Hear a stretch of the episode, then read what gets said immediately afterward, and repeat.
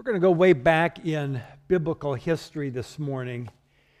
It's a tumultuous time in Palestine. In the year 931 BC, the kingdom of Israel divided.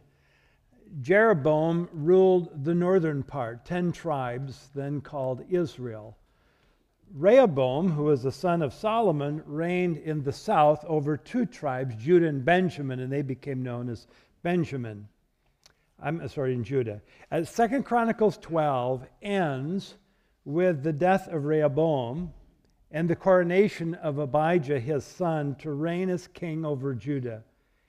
In chapter 13, Judah wars against Israel, and God gives uh, Abijah and the army of Judah a great victory over Israel.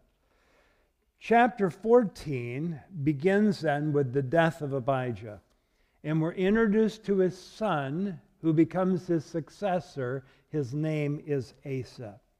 And what I want to do this week and next is for us to draw out six application principles from his life and reign. So let's make our way to the book of Second Chronicles chapter 14. If you've got a Bible in front of you there from the seat back, page 466. Second Chronicles chapter 14. And I'm going to start reading at verse 1 if you just follow along. Second Chronicles chapter 14 verse 1. Abijah slept with his fathers and they buried him in the city of David. And Asa his son reigned in his place. In his days the land had rest for 10 years. And Asa did what was good and right in the eyes of the Lord his God. He took away the foreign altars and the high places and broke down the pillars and cut down the asherim and commanded Judah to seek the Lord, the God of their fathers, and to keep the law and the commandment. He also took out all of the cities of Judah, the high place, and the incense altars, and the kingdom had rest under him. He built fortified cities in Judah, for the land had rest. He had no war in those years, for the Lord gave him peace. And he said to Judah, Let us build these cities and surround them with walls and towers and gates and bars. The land is still ours because we've sought the Lord our God. We've sought him, and he's given us peace on every side. So they built and prospered. Now, here's the first principle that we're going to consider diligently maintain a cutting edge in your faith life, especially during times of peace. You notice it says that the land was at peace. There was no war. There was no conflict for 10 years. How remarkable that was in that day and time. And during this time of peace, Asa did two things uh, very early in his reign. The first was religious. The text says that as a leader, he directed the people towards God. And don't miss that because it would be so easy to overlook that. I mean, things are really going well. But Asa recognized that the job was not done. There were still idols in the land. And so he went about the task of rooting out their presence because he knew well of their tendency and their power to corrupt and to draw worship away from Yahweh. The second significant thing that Asa did is, was political military. He, he noticed there that he improved readiness. It says that he built fortified cities in Judah. He said, Let us build these cities and surround them with walls and towers, gates and bars. Asa used the presence of peace to prepare for war. What's the natural thing to do during times of peace? Isn't it usually to relax one's guard? Is to begin to coast just a little bit here? So let's draw some applications out for us here. Uh, first, we must re- relentlessly pursue a very singular focus on God. He has to be the source and the goal of our affections, of our focus. We must diligently and vigilantly stand guard against those things that become idols in our lives. The first epistle of John in the New Testament was written to Christians, not to pagans. And how interesting it is then when he comes toward the end of that book, he says this Little children, guard yourselves from idols. Idolatry. It, sounds so antiquated, doesn't it? It's a little old fashioned. It in, conjures up in our mind images of natives, you know, in some faraway land that are bowing down and worshiping statues of stone and wood. But really, what is idolatry? In the book No God But God, editors Os Guinness and John Seel write this Contrary to popular misconceptions, the idols against which the Bible warns are not simply the concerns of others, those pagans, and the obvious crudity of their object of worship, their gods of wood and stone. In the biblical view, anything created, anything at all that is less than God, and most especially the gifts of God, can become idolatrous if it's relied upon inordinately until it becomes a full blown substitute for God and thus an idol. They go on to say that anyone or anything that lays claim to our heart's confidence, attention, and loyalty may grow into a point of reliance apart from God and eventually may become a full blown substitute for God. The challenge for our time, they say, is the recovery of the living reality of the gospel, including the all sufficiency of the one true God over against the self sufficiency of our modern age. What's the very first of the Ten Commandments that God gave to, to the people on Mount Sinai? You shall have no other gods before me. It speaks of divine superiority divine uniqueness, divine exclusiveness. There are several meanings involved in that Hebrew word before, according to Old Testament scholars. Uh, it means instead of. Have no other gods instead of me. This means no substitute for God. Nothing that will replace God as the object of our worship, of our allegiance. Nothing that takes the place of God. It also can mean in front of. Have no other gods in front of me. It was said in the Hebrew culture that, that if, a, if a man really wanted to put down his wife, he would bring another woman with him into her presence and stand with her in front of his wife, before his wife, the ultimate put down. And so God says, Listen, I don't want anything in my presence that will be a personal affront. I don't want anything here in terms of competition. And it also means in addition to. Have no other gods in addition to me. God requires exclusivity because you can be sure that those other gods will eventually smother. They will, they will, uh, they will put God down. They will move him out of the center of your focus. The reformer Martin Luther said, Whatever then your heart clings to, whatever your heart relies upon, that is properly your God. And what a caution it is for us living in a world where these things are so subtle. Let me, let me just list, if I may, a few of the more subtle, dare I say, acceptable, even commendable idols in our midst today. Legalism. Uh, lofty ideals like love and loyalty, self esteem, health and fitness, Work. Political activism. Winning and succeeding. Being or doing something significant. Recovery. Intellectual prowess. Discipline. Recreation. Hobbies. Orthodoxy. Wholeness. Wellness now, listen, none of those things in and of themselves are bad or wrong. In fact, for the most part, they are very good. But here's the problem it's when they become the object of our affection, when they become the focus to the exclusion of God and things of the Spirit. Is it possible that in this age of affirmation and feel goodism, that we've often become more pampered, spoiled believers. incapable of or unwilling to really engage God as the sole focus of our affections. See, Asa demonstrates well here an example of one who sought to get rid of idols for himself and for his nation. So, what might we do in a practical way to be on the lookout for those things that run the risk of becoming idols? Well, let me suggest some things. First, take some time to reflect on those things that are vying for your attention.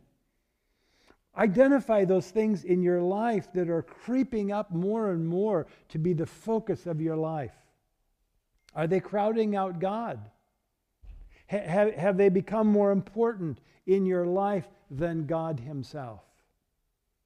And then I think, second, we need to take a firm step of putting them into their proper place. Yeah, you're not going to stop working. You're not going to stop relating to other people. You're not going to give all your possessions away, but how might you guard yourself against those things becoming your God? You may have to make some tough decisions about how you spend your time and how you spend your money and where your focus is and where your heart is on these things. Above all, cultivate, grow your relationship with God. Spend time with Him in His Word. Talk to Him. Engage with God during the course of the day in your thoughts. Find yourself thinking about God and what He wants in your life. Choose to not become enslaved to those things that so easily become idols. The second application of this principle that I want you to consider is that we must actively pursue preparedness in preparation and anticipation of spiritual conflict. Uh, of life's battles, of the onslaught of temptation and sin. The tendency in times of relative calm, personally, is to breathe a sigh of relief. And then we stop pedaling and we coast. We relax. We let our guard down. And all of a sudden, there's this danger of being ambushed. There, there, there is the danger of being overwhelmed and overrun by the next siege of life. We run the risk of being blindsided by temptation. Why? Because things are just floating, things are going well. It's easy just to think that there's nothing to this. Look at Paul's exhortation in the letter of Ephesians, chapter 6. He writes, Finally, be strong in the Lord and in the strength of his might. Put on the whole armor of God that you may be able to stand against the schemes of the devil.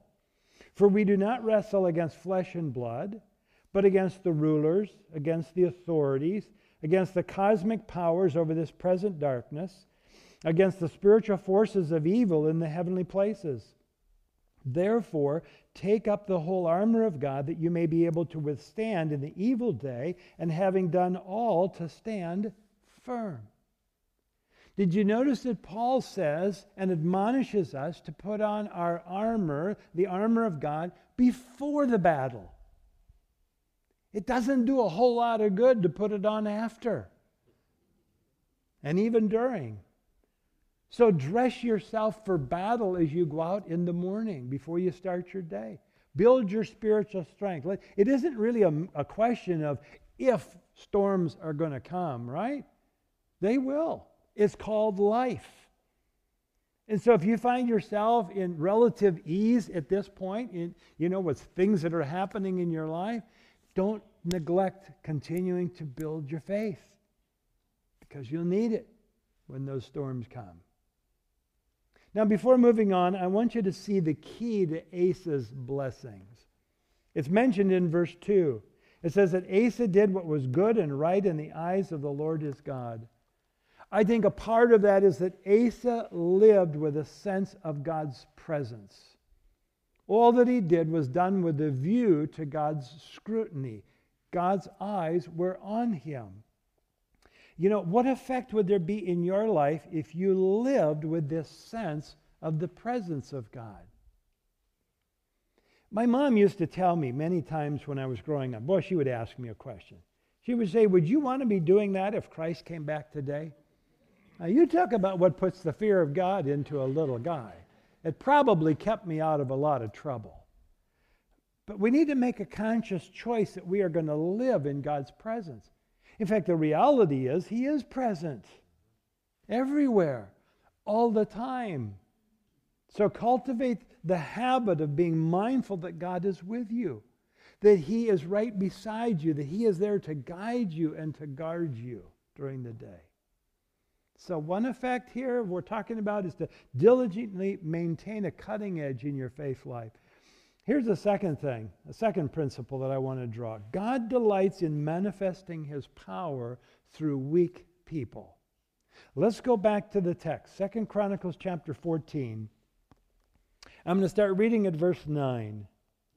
Zerah the Ethiopian came out against them with an army of a million men and 300 chariots and came as far as Mareshah. And Asa went out to meet him, and they drew up their lines of battle in the valley of Zephathah at Mareshah. And Asa cried to the Lord his God, O Lord, there is none like you to help us between the mighty and the weak.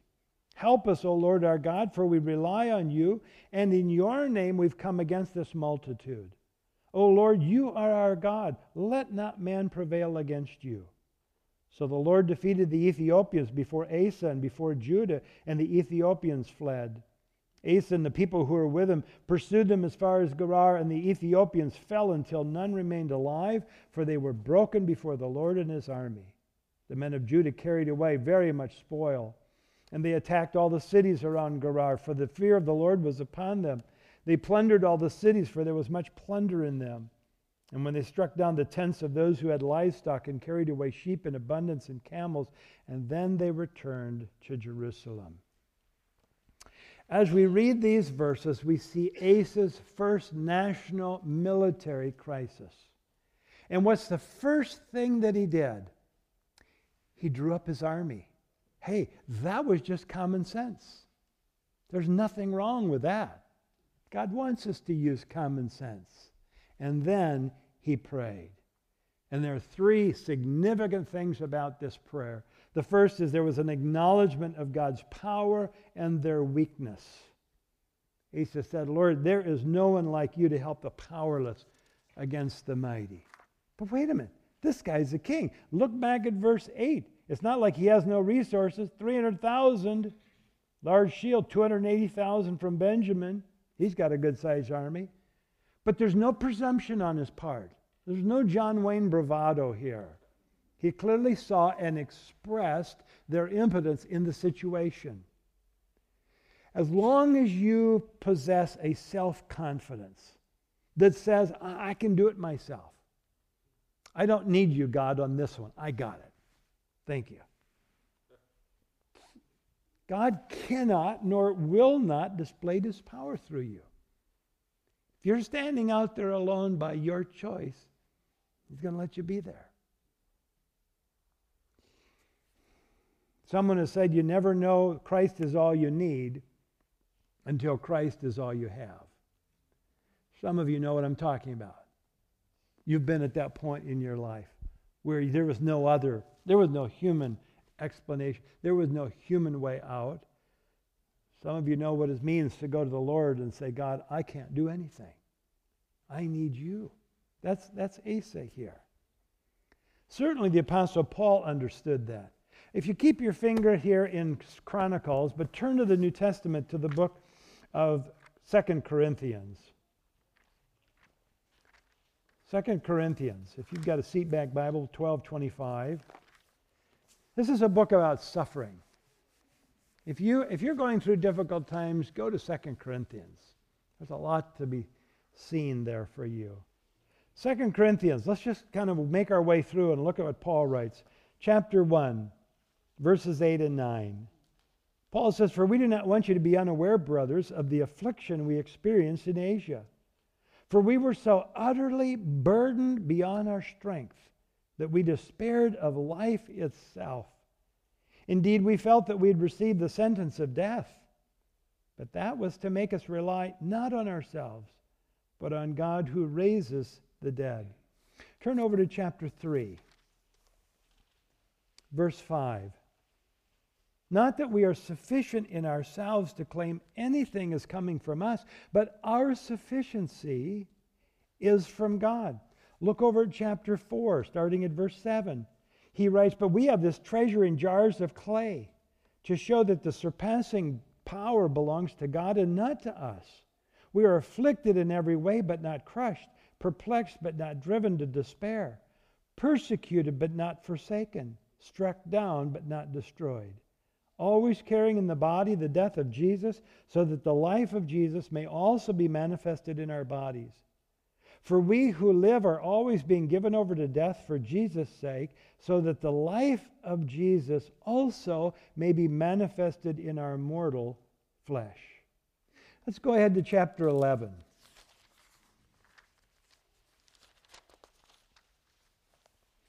Chapter 11, verse 30. Paul says, If I must boast, I will boast of the things that show my weakness. Drop down to chapter 12, verses 9 and 10, where he says, But he said to me, it is God said to me, My grace is sufficient for you, for my power is made perfect in weakness. Therefore, I will boast all the more gladly of my weaknesses, so that the power of Christ may rest upon me. We live in a time, we live in a city, in an area where strength is what's valued. Weakness is frowned upon. In fact, it's disdained.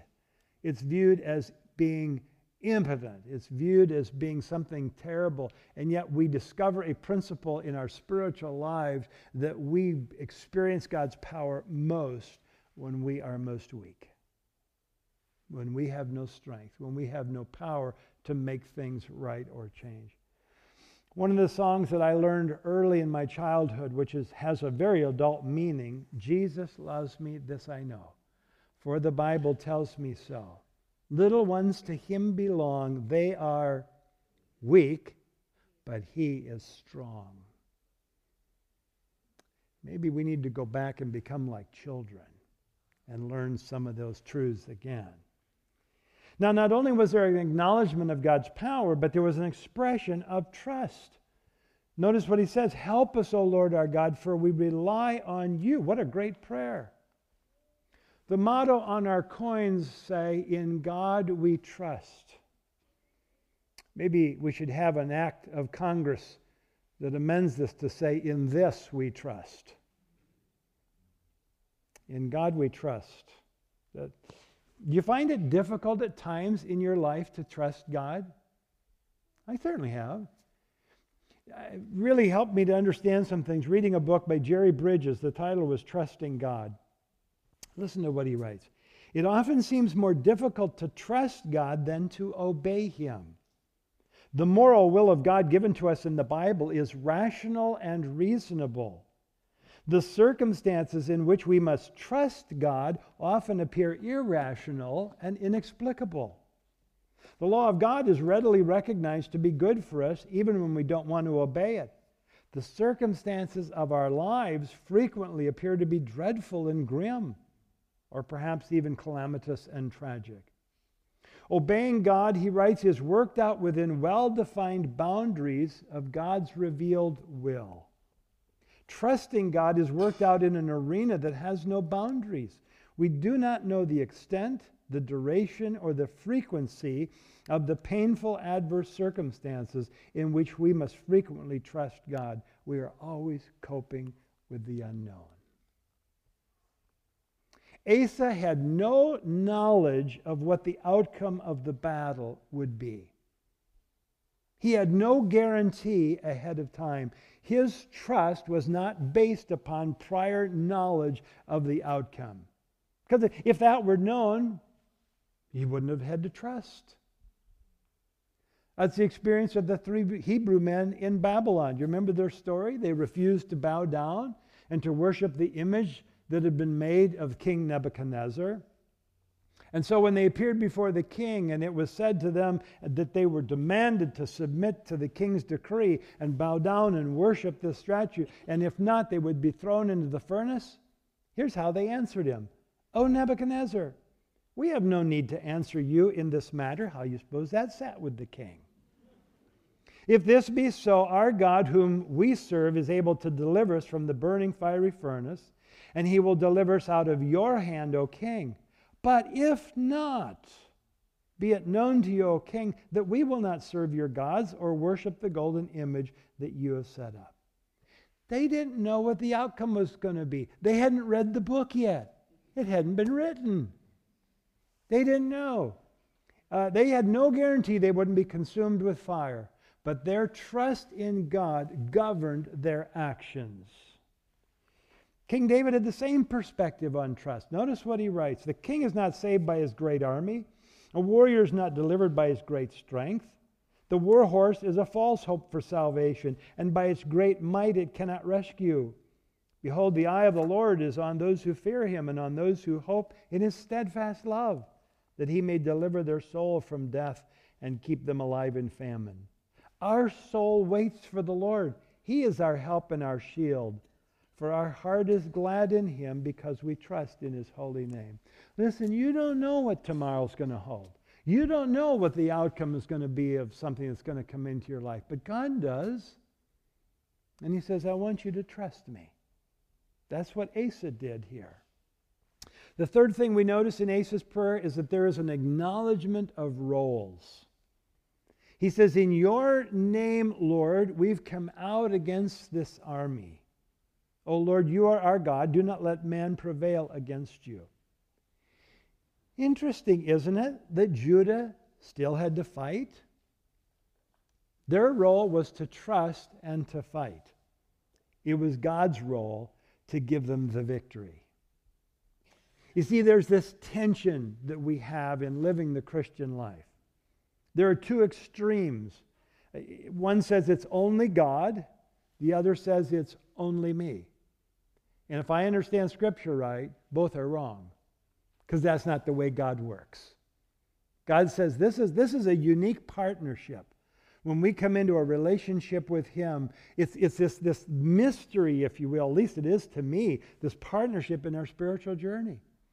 Paul captures this in his words in Philippians chapter 2 when he says, Therefore, my beloved, as you have always obeyed, so now, not only in my presence, but much more in my absence, work out your own salvation with fear and trembling. Set that over here on the shelf by itself, and you just have a work salvation and a work sanctification. Don't do that.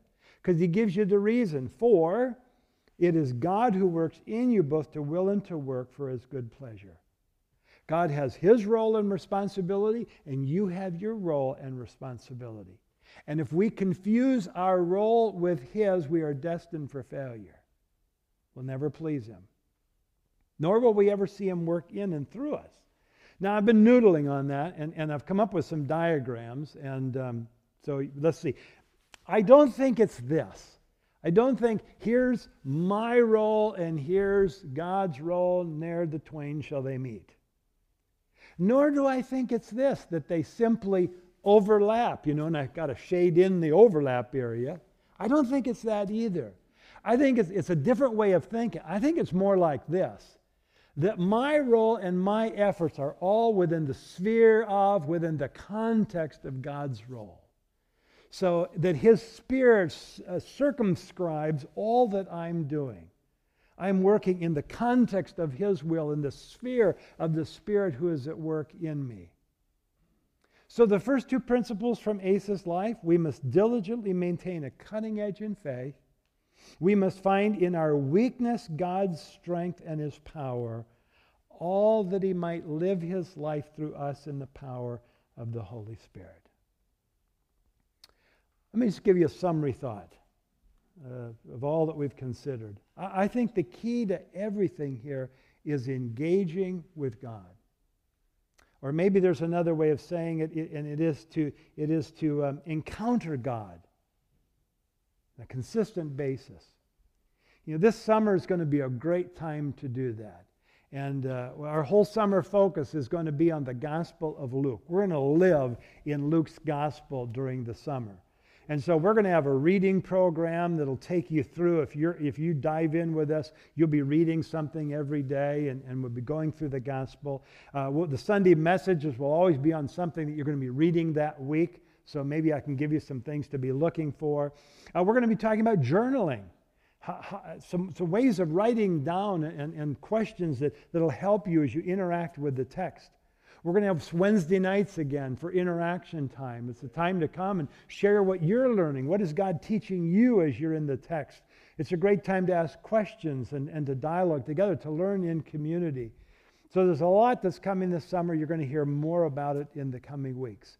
But it's an opportunity for us to engage God. That's the key. That's what Asa did. That's what we need to do. Let's pray, shall we?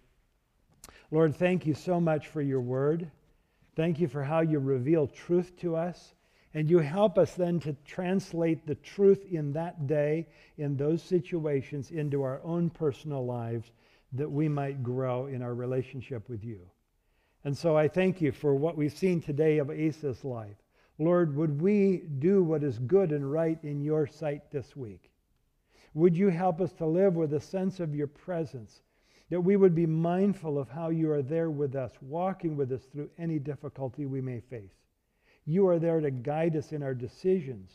You are there, Lord, to help us to love people as we ought to love them, to do things in a spirit of excellence that reflects well on your character. And Lord, may we continue to be people who love you and love others. For Christ's sake and in his name I pray. Amen.